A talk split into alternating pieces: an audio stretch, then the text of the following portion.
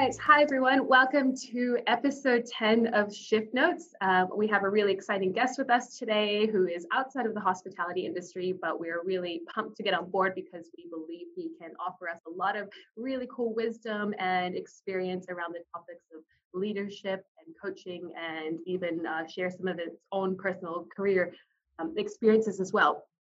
So I met Jared through Oro uh, and um, through Healthy Hospo, through some of the wellness experts that we work alongside. And he's done some coaching and leadership workshops with us. And so we thought it'd be really cool to get him on the podcast as well and get him to chat a little bit about his own experiences. And hopefully we'll learn a lot today.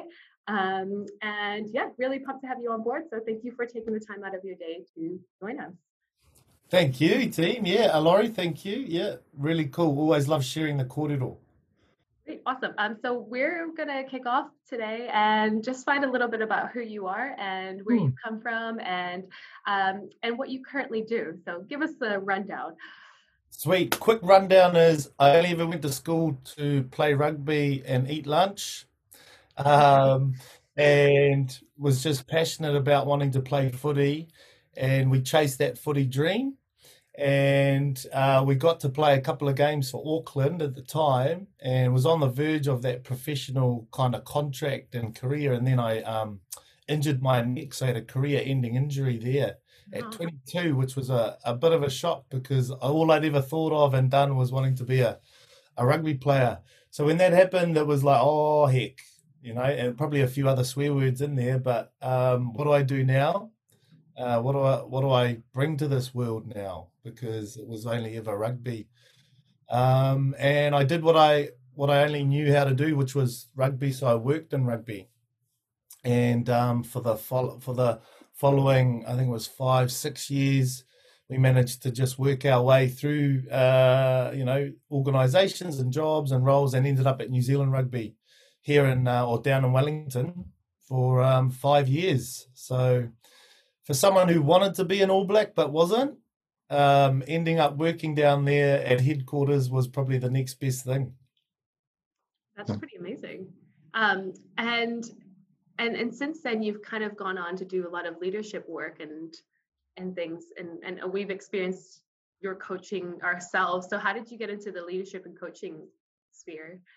Yeah, yeah, good, good question. Um, my time at New Zealand Rugby was around coach development. That was my role. So helping our community coaches at schools and clubs uh, get better and also then take a group who wanted to try and be a professional coach, provide pathways and opportunities and development for them. So to be able to do that, we needed to, you know, um, be around some high performing people. So we were able to plug into our high performance coach team whose role was to work with our All Blacks coaches, to work with the Super Rugby coaches.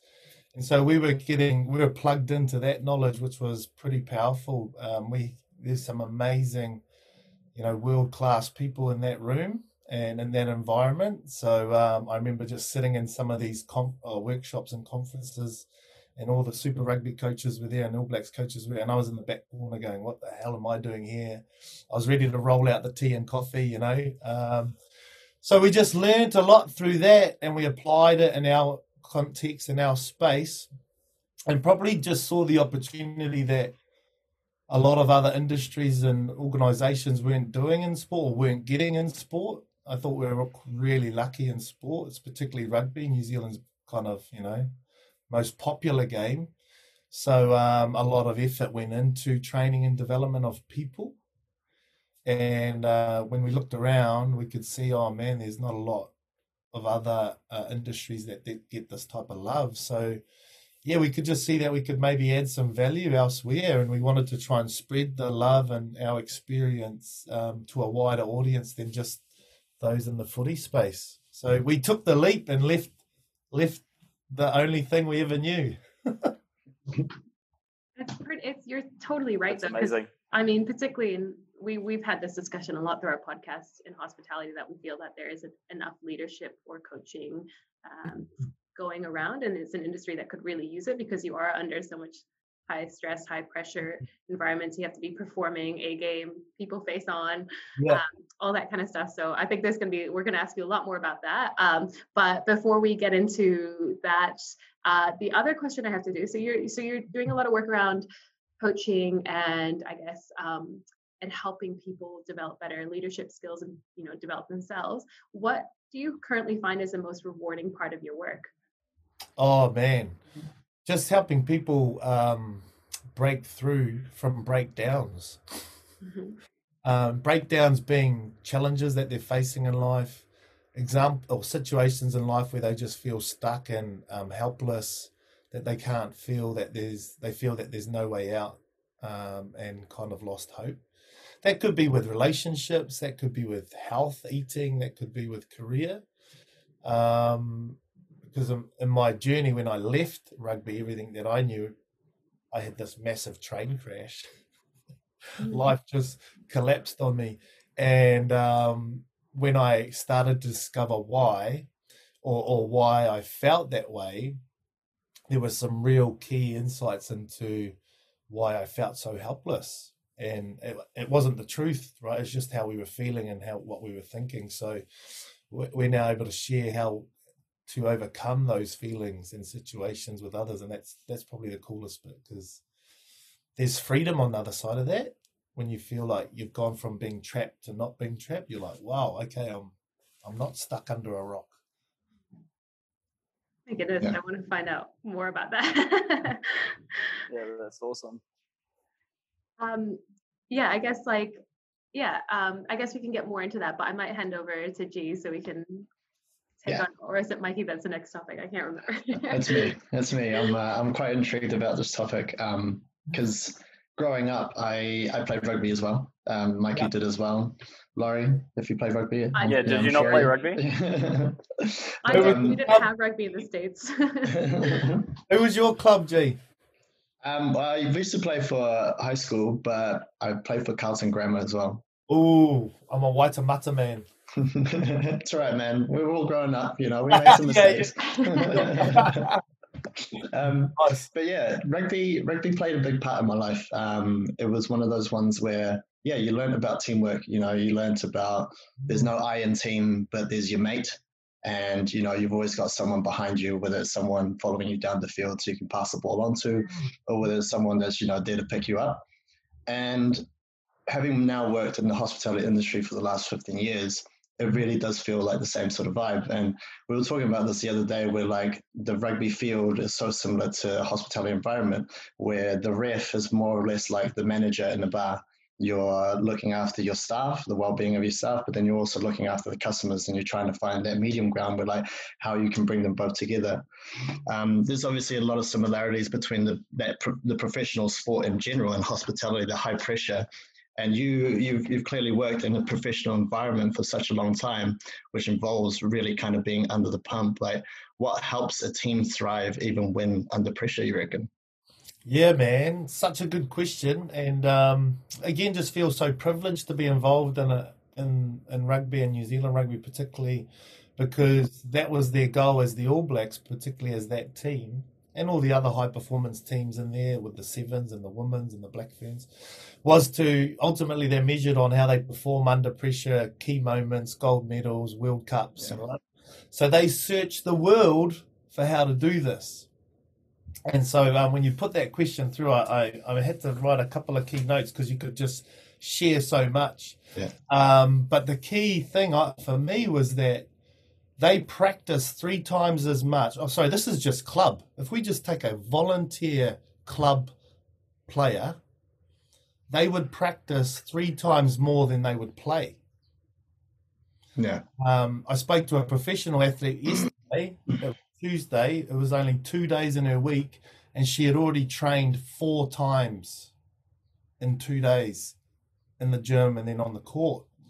Epic. He hasn't played a game yet. Yeah. and so I think that's a real big key to perform under pressure is there's you know there's more training than yeah. performing. Um, so that was a really, really thing that stood out. And then the other bit was just understanding ourselves under pressure, how we respond and how we behave.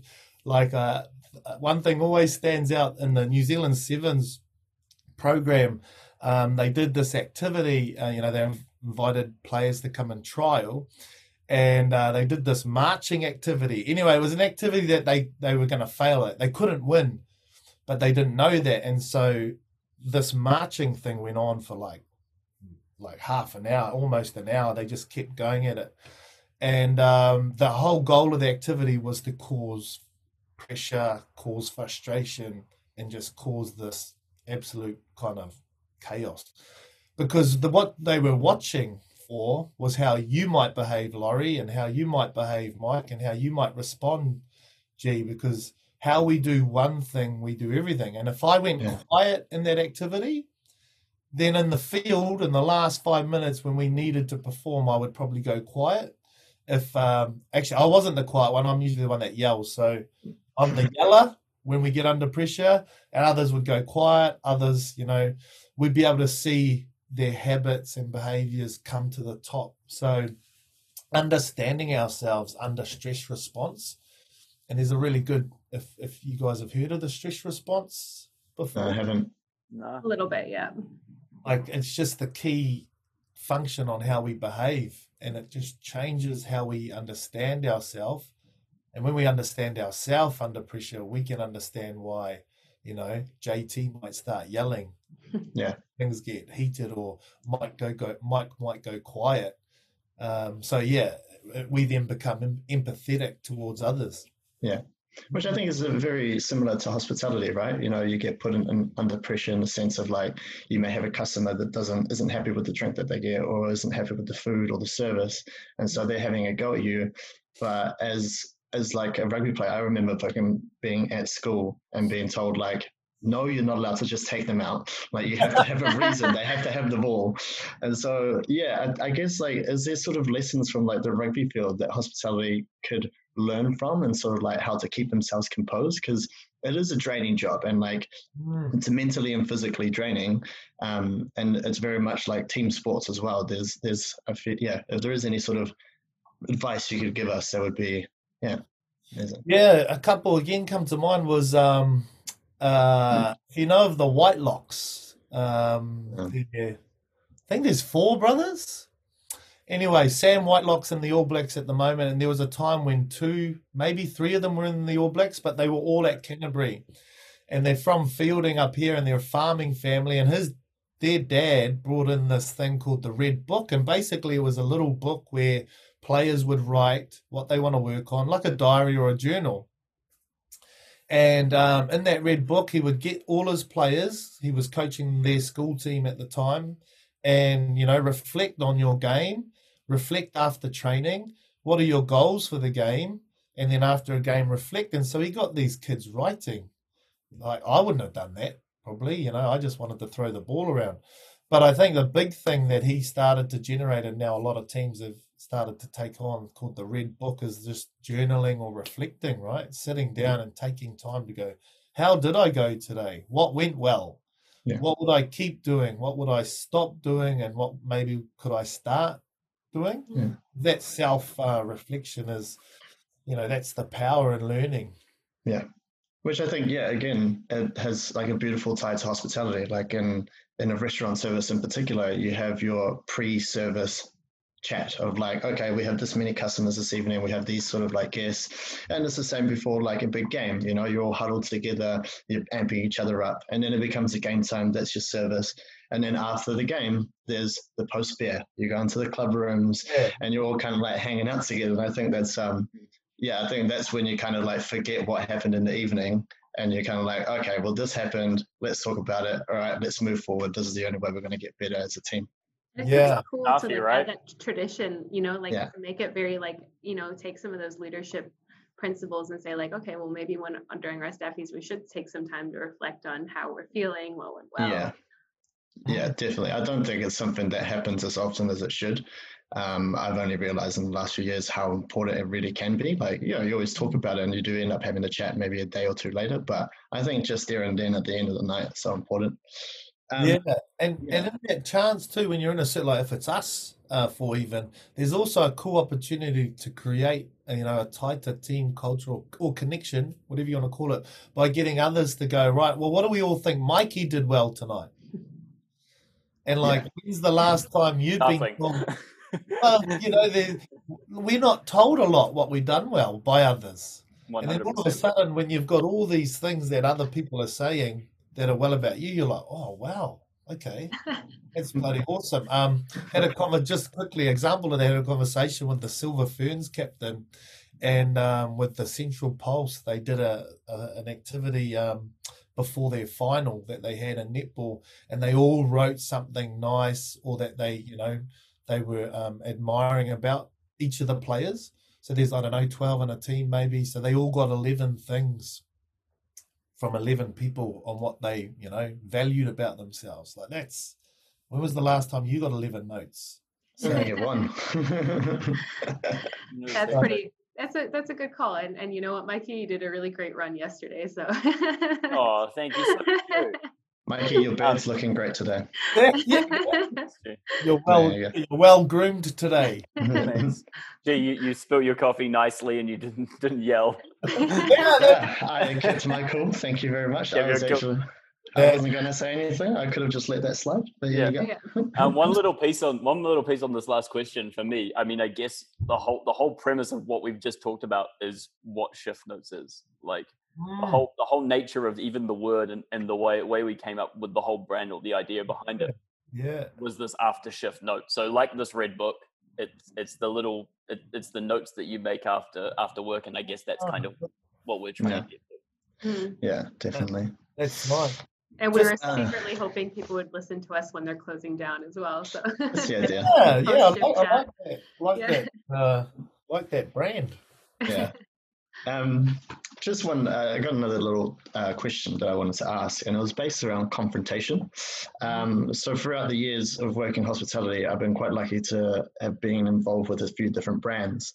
And one brand that sticks out um, in my head is Santa Teresa Rum. So, this rum, uh, Venezuelan rum, uh, they have a program called Project Alcatraz, where they through the means of rugby, they help rehabilitate um, ex um, prison inmates, people that suffer through mental health, and people who are just having sort of like a really tough time. And so, like through the means of rugby, they've been able to kind of like rebuild these people's lives and help sort of like maintain their confrontations throughout their lives and sort of like their high stress situations all through the means of rugby because it makes sense right it's like you're being thrown into a scenario where you have to work with other people and not think on your own sort of scenario. Um, throughout your career and like what you've done, like helping people, like how do you and the players you've worked with maintain sort of like cool and calm and like these pressure points? Oh man! First of all, that sounds like a mean project. That's really cool. Like, That's what, really, really cool. What country was that based in?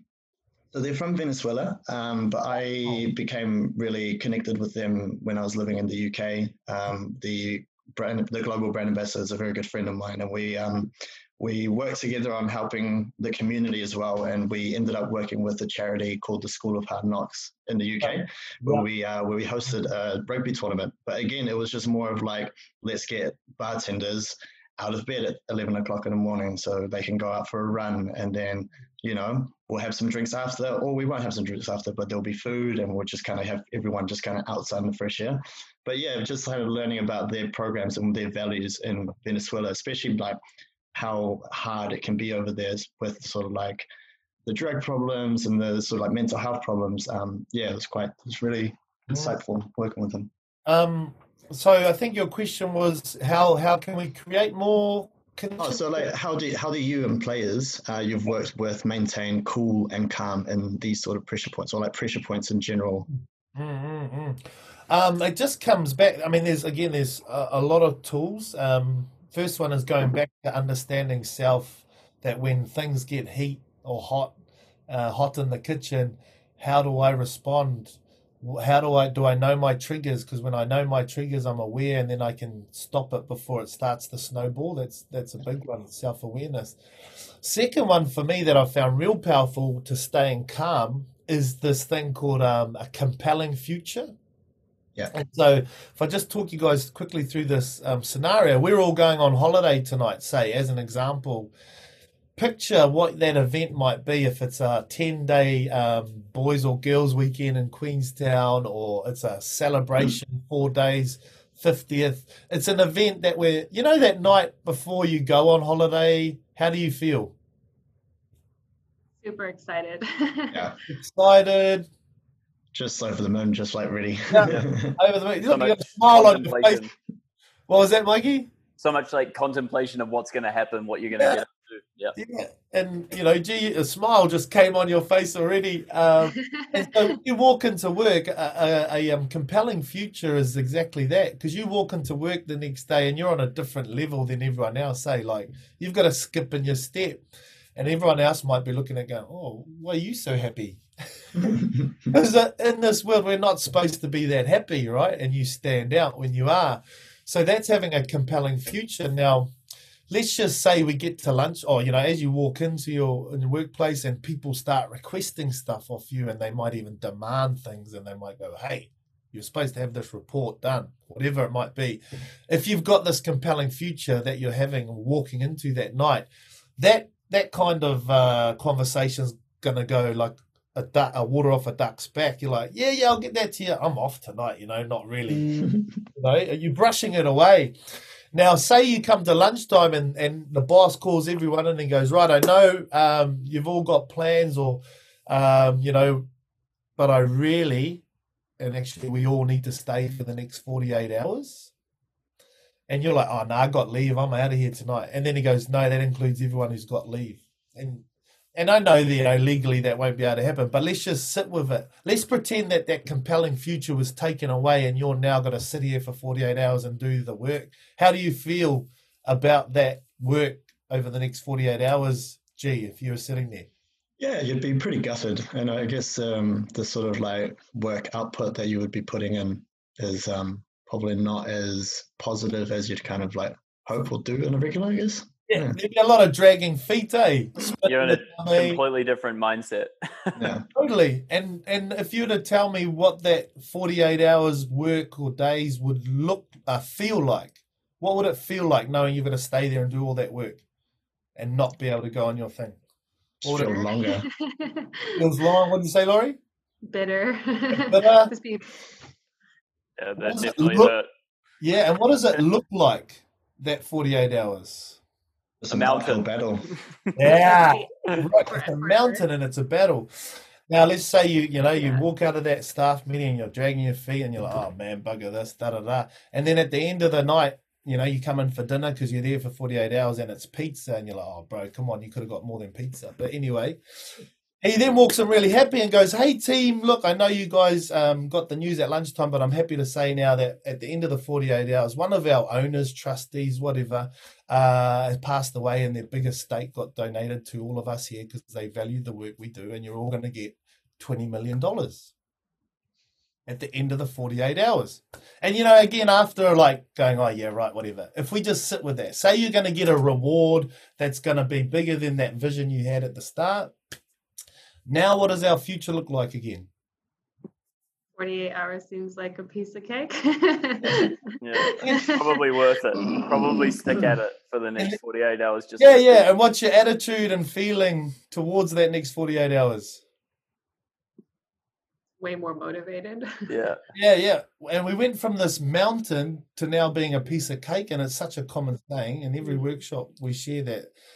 And it's because we had this compelling future. Now, if we don't have a compelling future, we're going to rock up to work, drag our feet, we're going to bite at everything that comes up, we're going to snap at everything that's being said because we don't have hope. We don't have a vision. We don't have a future that we're excited about. So, uh, if you, you guys come across visualization as a tool, yeah, a little bit. They kind of like visualizing the finish line and what you want to do. And it's what athletes do a lot. yeah, you know, and like a common saying when athletes are up on the gold medal thing and they get interviewed at the end, they say, "How does it feel? How does it feel?" And they're like, "Oh, it's a dream come true."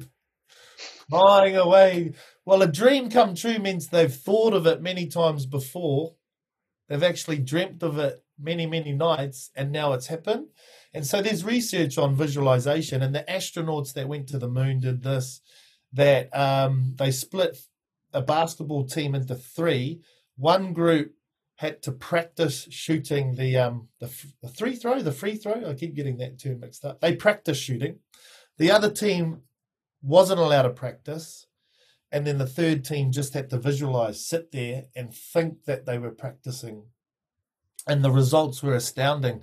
The um the team that practiced won by only like one shot.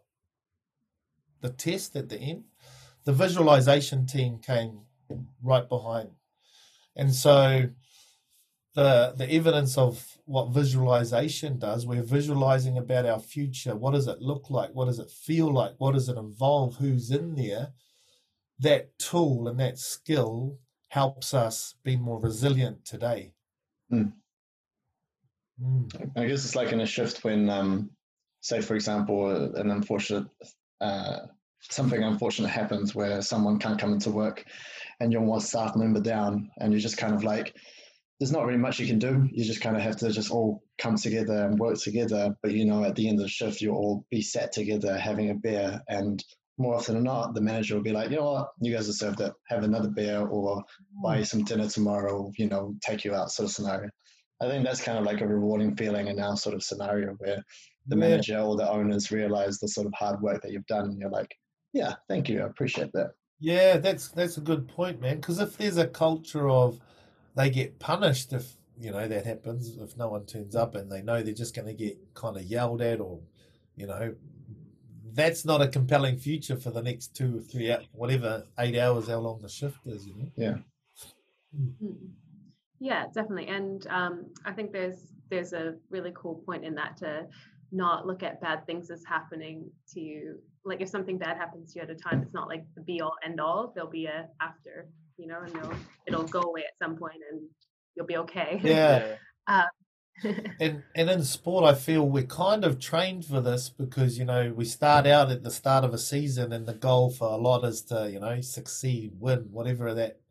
There's this natural look to the end, mm. and what that picture might look like, even if it's like the end of the year I was a part of a team. We lost every game, but our goal at the end was to go on this massive weekend. Like that was our compelling future end of year celebrate, end of season celebration. So there's this natural tendency to look to the future and what that looks like. So if if it's a tool that people can start to yeah explore and develop, and um, you know if they're starting out at in, in a certain point in an organization, their future might be to one day you know own it, manage it, whatever it might be if they've got that in their mind, then it helps them get through the daily the daily challenges or the daily grind, whatever you want to call it.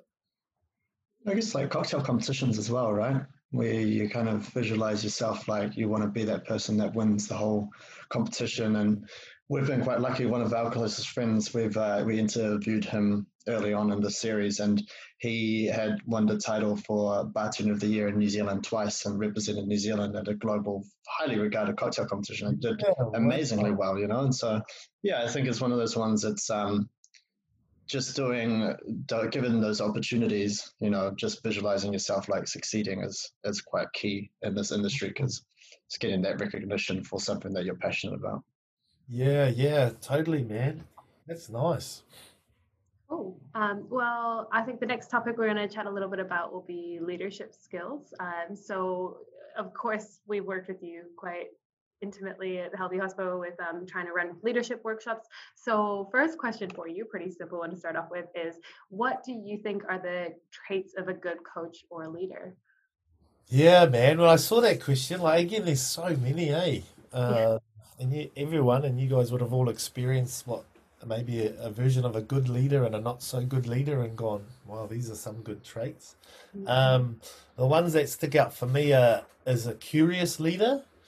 And curious means like, you know, if we're working as a team, someone behaves in a certain way or something happens, being curious about why that happens mm-hmm. and what's in behind there rather than judging what you just saw. It's like an iceberg. We only see the 10% above above the water there's another 90% and behind that. So being curious is a, a big one for me. Um, and then after being curious, you've got to ask some questions.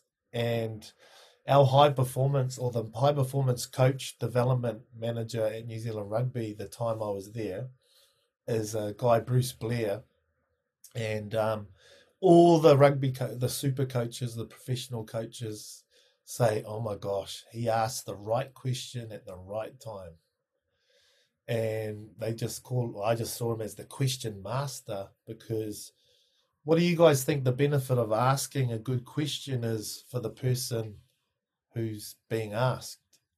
definitely think there's a really big thing about assumptions like people can automatically assume like oh this person didn't do this so they're lazy or you Yeah, know and, and that kind of builds a negative cycle or a loop um, and you know maybe distrust between a leader and a staff member. Yep, so whereas yeah asking questions and clarifying because ultimately like i find this this happens to me all the time but i'm like ultimately i can't read your mind and you can't read my mind so unless we talk about it and find out then yeah That would be a superpower to have. Mhm. like like Laurie said, it's the it's the tip of the iceberg, right? You only see this part. So if somebody, for instance, in a bar stuffs up a drink and it keeps coming out the same way, and you're like, well, actually, it, it seems like they've stuffed it up over and over again, but actually, it could be something back of house, or it could be Mhm. another piece. So it's always it's always good to ask those questions, right? It's always good to kind of dig deep and And Yeah. maybe they're, maybe they're dealing with something that you don't know about you know and exactly. yeah Maybe they hate you. Maybe they're just making it badly on purpose. Well, yeah, you, and you never actually quite know. It might surprise, eh, when you do ask. Like the story that sticks out for me, I was working at a school. These three kids walked in late. I was at the gate and they had the wrong uniform on, but they walked in.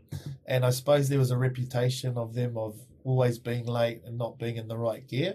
And as soon as they walked in, a teacher came out and just started bollocking them. You're late. You got the wrong gear on. Get to the office and they they then get upset. Um, and then another teacher in the office started chatting to them, and she discovered that they had been up all night. There was a party at their house that you know parents and neighbors had held, and they were trying to keep their um, younger siblings safe the whole night. For them to even turn up at school the next day is a win. Who cares what they're wearing? yeah Yeah, Um, massive. so yeah, and and they just they. f- How do you feel if you walk through that and then turn up and someone just starts yelling at you? It's not. Yeah. It's not welcoming. It's not. Um, yeah, it's not a warm environment, eh? Mm. Yeah, yeah, that's yeah, totally agree. Um, so I guess on that topic of, I really like the idea of being more curious as a leader. I think that's really cool. Um, I guess my next question for you would be if someone in hospitality wants to build and improve their leadership skills, what could be some actions they could take from your perspective, apart from obviously rocking up to one of our workshops? Haha, nice. Oh, I'd like to just do do a quick whip round. What do you guys reckon? What's the one action they could do, G? Sorry. Uh, what's the one action you think they could do to build their leadership skills? What's your one one word, one point? Listening. Was it Listening. listening, Mikey? Yeah, I was going to Oh, say. nice listening, Laurie. What would yours be? yeah, I think listening and learning would be, Yeah, yeah. totally. I, I I love that, and listening's definitely in there. And to add on top of listening is get a mentor, get a mm-hmm. role model, someone who's been there, done that. And the story that I will never forget was sitting at New Zealand Rugby at this lunch thing, and the All Black coaches were talking to the staff, hundred odd people, just sharing about their upcoming journey. And uh, Gilbert Enoka, if you've ever heard that name, he's like the mental skills Mhm. um, man guru for the All Blacks. He's the longest serving All Black member. He's been to more test that or involved in more test matches as a, in the All Black environment than um, than Richie McCaw. He's been around a long, long time. And he was telling, yeah, I was speaking to my coach the other day, and I was telling him how we'd won the World Cup twice. We'd been top of the uh, rankings for like on average for ninety percent of the time. Uh, All Blacks are regarded as like the most successful professional team out of any professional team, soccer, basketball in the world. So he's rattling off all these achievements, and his coach said, "Good start." I was like, what? His coach said, that's a good start. 15 years of work, and his coach said, that's a good start. I'm like, oh my God, but like that coach is on a different level. but what really got me was the, the mental skills guru of the All Blacks has a coach. Wow. And then I went going, oh shit, I don't, oh, I don't have a coach. I better go and get a coach, you know, a role model, or a mentor, someone to talk with. So yeah, man, that that stuck with me ever since, and I've had one ever since. Um, and you have to go and ask for that, right? You, yeah, you need to mm. find yourself a mentor. I think it's pretty key in our industry as well, like especially from a creative level and an understanding. And, and I think you end up running into those those kind of people because because of what you look into and, and how you research products and yeah. drinks and styles and that kind of thing. I think often I, I don't yeah it's it's hard because I feel like I don't necessarily have a whole a, a specific mentor as one person. I feel like over over a, a vast majority of people, there's a whole heap of different people that I, I like to follow and I like to understand and talk to. Yeah, yeah, man. It might be a mate's parent, you know, you like the way he behaves under pressure, you know, he's calm, he always comes across calm and just yeah. Having someone you look up to and then being able to connect with is gold. Yeah. That's so important. Cool. And then I think the last question on my little piece here will um, I just want to talk about the topic of vulnerability for a little bit. So, this is something that has come across a lot in many different leadership books and platforms. And it's something that I know that the All Blacks have started embracing as well. Um, but hospitality has this kind of, uh, it's it's a very stoic kind of old school mm. culture still in a lot of places um, and particularly like there's that kind of culture where you just work really hard you suck it up uh, and then you just you know get through it don't complain work 18 hours mm. go hard afterwards um, and and it's not really a big radar on in the hospitality world well i mean you know it's getting better but i still think there's a long way to go so um can you just take a little bit of uh, time to just explain to us a little bit about vulnerability and why it's important, how it might be used in rugby, and um, and maybe like you know should should kitchens be making more time for this, or should bars be making more time for this? I'm just I was looking for my Brene Brown book, yeah, uh, my bookshelf. Um, but just for everyone to know, you're talking to a former front rower, rugby player, and you're asking about vulnerability if I had told you, or if you'd told me I was talking about this like five, even five years ago, I would have gone, "You're on drugs." Yeah. Furthest most thing, you know, that I thought rugby men particularly would be talking mm. about. But um, yes, it needs to be implemented in any environment, and I was really trying to be specific and writing down. So I just want to make sure uh, I I've got my points right because what does vulnerability allow? Do you guys think if that is present in an environment? I feel like from my from my experience on the rugby field specifically, I think often vulnerability means that you can be quite easily rattled. oh, right. So if you are if you are showing vulnerability, yeah, it, it means that you're you're susceptible to events. Yeah, I think. Yeah. well, I think so. Anyway, I, I feel like okay. seen that and probably felt that too. Okay, so uh, let's get your definition on vulnerability. Then, what would be your kind of what does vulnerability look like for you for you guys? For me, I guess I've been on this journey of, um, I guess, like in my lifetime, holding things in and kind of trying to accept it and thinking that that was like the strong courageous thing to do. Whereas i think that over the last couple of years um, through some of the things that i've had to experience in my own personal life i've realized that it's actually much harder to be open about what's going on in your life. Um, and and that for me is what vulnerability is is almost like this this courage to speak up and say what's going on and be truthful yeah yeah nice so so it's it's that ability to speak up now around something we're holding on to. Now, if we're holding on to something and we're not sharing it, there is an aspect that we're maybe not um, not proud of what that is, or we're ashamed.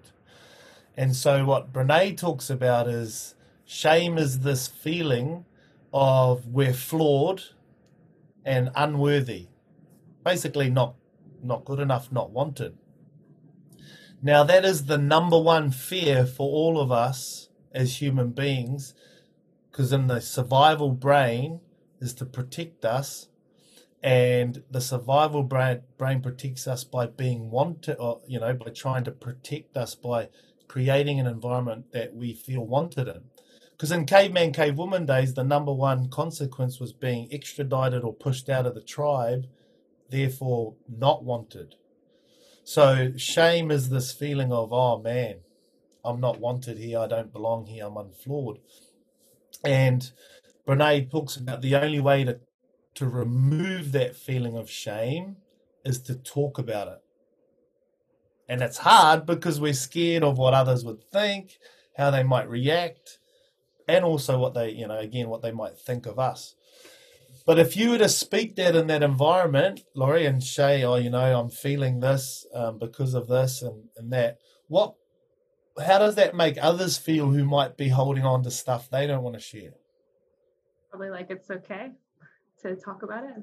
It's okay to talk about. It. And if you're my manager or coach and you're talking about it and I'm looking up to you, it makes me feel like they can still have these things and share it and still make it. I can Mm-hmm. still be wanted. I can still be, you know, worthy, even if I have these things that I'm holding on to. So for me, that's the power of creating a space where you're able to share what's, you know, really on the heart, on the shoulders. Mhm. Um, and just lastly, in Brene's work, shame has got a direct relationship with addictions, anger, depression, and all these other things that, you know, we don't want around in our life. So those who've got addictions, there's a direct there's a link there saying there's something inside we're holding on to that we're shameful about. Now, if we've got shame and that equals that type of behavior, what's the opposite of shame?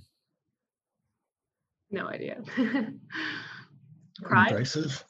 Proud. AG? Yeah, embracive. Yeah, embrace it, proud. So um, shame is remember that feeling you're flawed and you're not worthy enough. So the opposite could be love. You are enough. You are great. You are actually special and unique. So if shame gets you behavior like addictions, anger, depression, what behavior would love get if love is opposite to shame? Happiness. That's a feeling.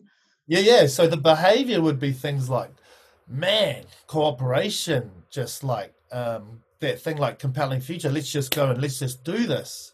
So Brene's other quote is, um, as soon as we feel our value, which is as soon as we feel loved, you are part of this team.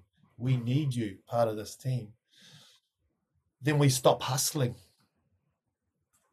We stop trying to uh, work so many hours to prove ourselves. That's a hustle. We stop, um, you know, we we just stop, you know, maybe trying to find find faults in others so that we can get ahead, maybe get that promotion, whatever that might be. We just stop hustling, and it turns from ten people running a hundred meter race, she says, to then 10 people running a relay. So I run the baton to G, go G, you run your hardest and you do your bit in your team and you give it to Laura. And we're just now this one team that's working together and cheering each other on like we do in a relay, like, you go, boy, get in there, rather than a sprint where I'm trying to beat you and hold you back or whatever else. Yeah. So it's it's so powerful. And I see the hospitality industry where rugby was 30 years ago. Mm. It's exactly the same hierarchical. The coach was the boss. He just yelled people, yelled at people all day, made them feel like shit, which created more shame. Which is why we've got addictions for former players, depression for former players. It can change though, because rugby has changed. Yeah. takes one person 100%. takes one person, one organization, and my my insight to this it was Canterbury and the Crusaders, one coach, uh, Wayne Smith, maybe even Robbie Deans, but they changed it. They became so successful. Then everyone went, "What the hell are they doing?" Mm. And then, if you look around professional coaches in New Zealand, almost a large percentage are from Canterbury, from that era that was so successful. And so though now that's filtering out. So yeah, it's exciting once that change starts to happen and just takes one. Mm. That's great. Yeah. That's amazing. It's massive insight. Mm. Lots cool. to think about there. so much to think about. Wow. Yeah. Um, so, so the piece I wanted to talk to you about first of all was was a little bit on kind of this crossover between. We've talked about it a little bit with regards to cocktail competitions and that kind of thing, but there is this crossover between performance sport and bartending and, and hospitality in general. So you do a mm. lot of present, uh, presenting uh, these days, um, specifically developing leadership and mindset skills.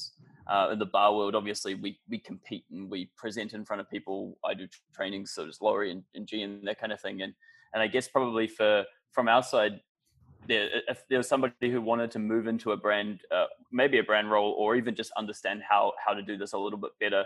Um, I've worked, uh, and I know G is like this as well. When we first started competing in cocktail competitions, where it was very shaky and um, very nervous. So I guess, do you have any tips for anybody to kind of um, improve their presenting skills outside of the nerves piece, but just even just understanding the presenting piece?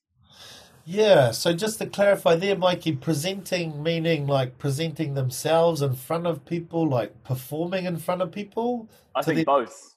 I think, I think, yeah, more so the performing piece, though, I guess. Yeah. Yeah.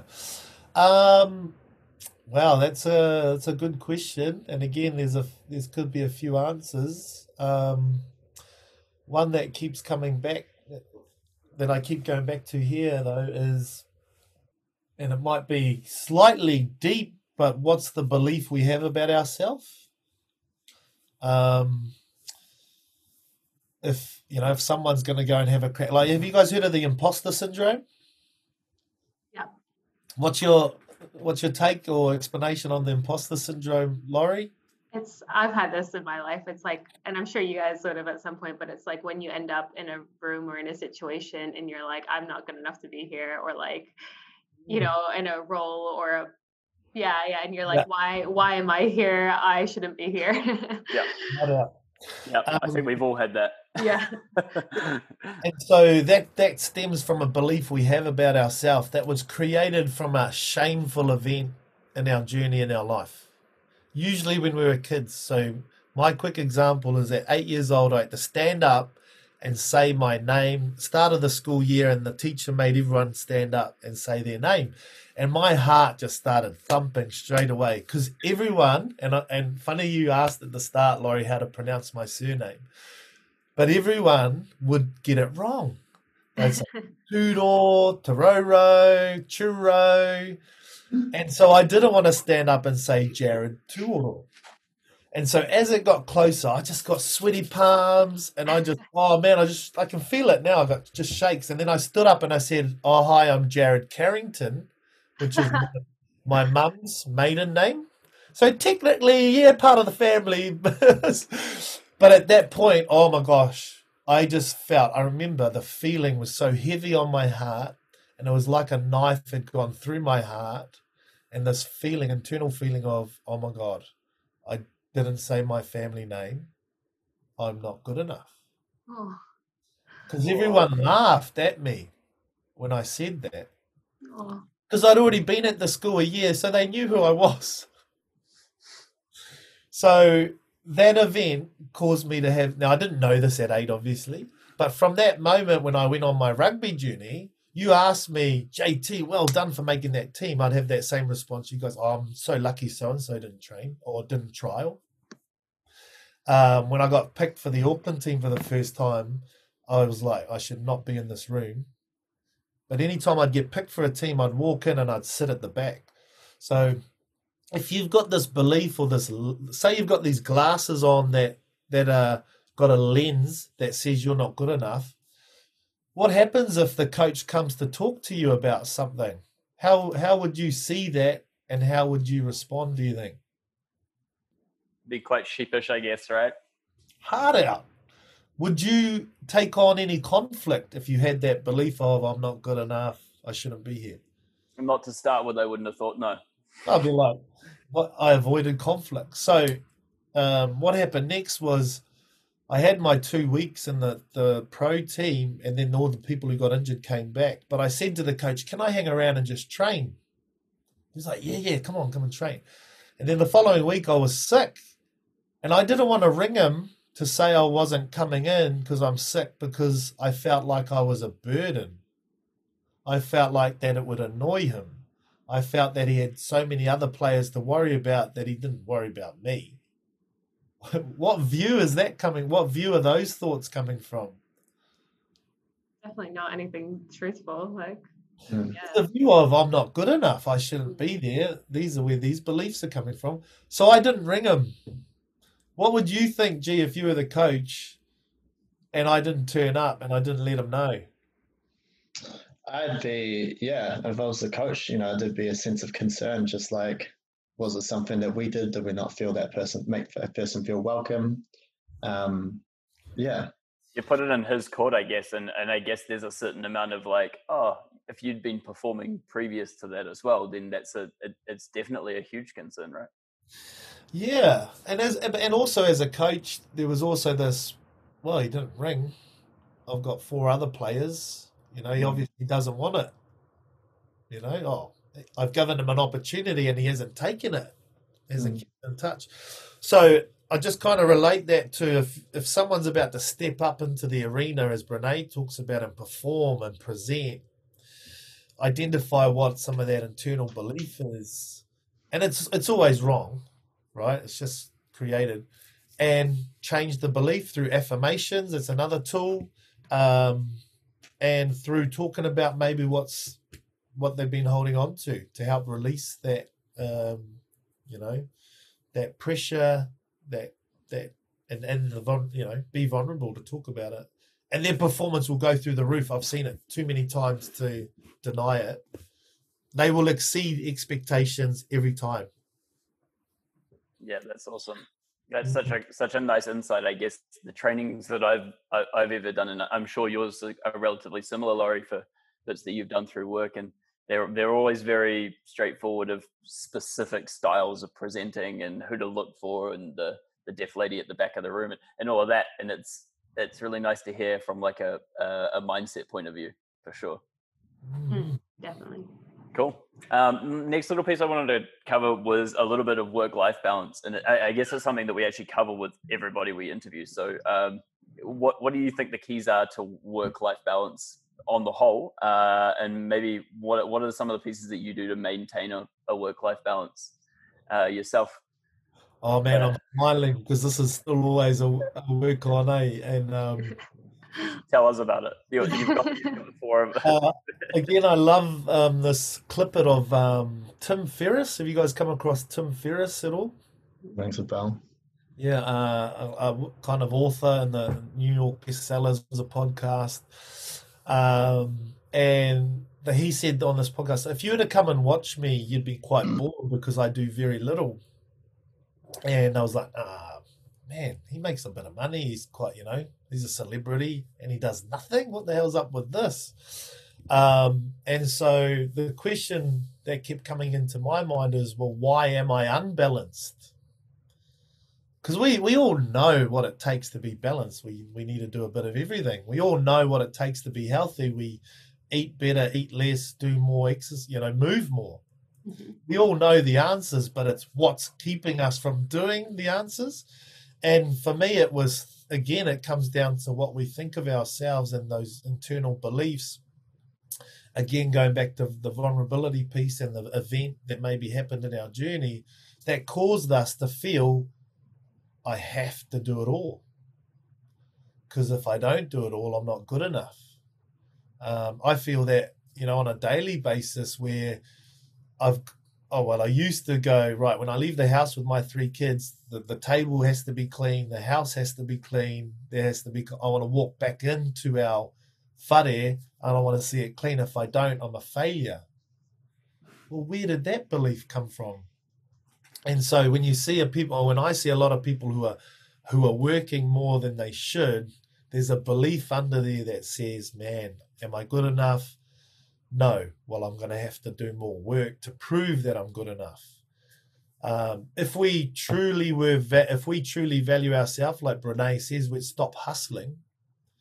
And when we value ourselves, if you had, um, if this was gold and this would give you money every week, G, Mikey and Laurie, and it needed to be watered or polished and looked after, would you look after it knowing that it would give you income every week?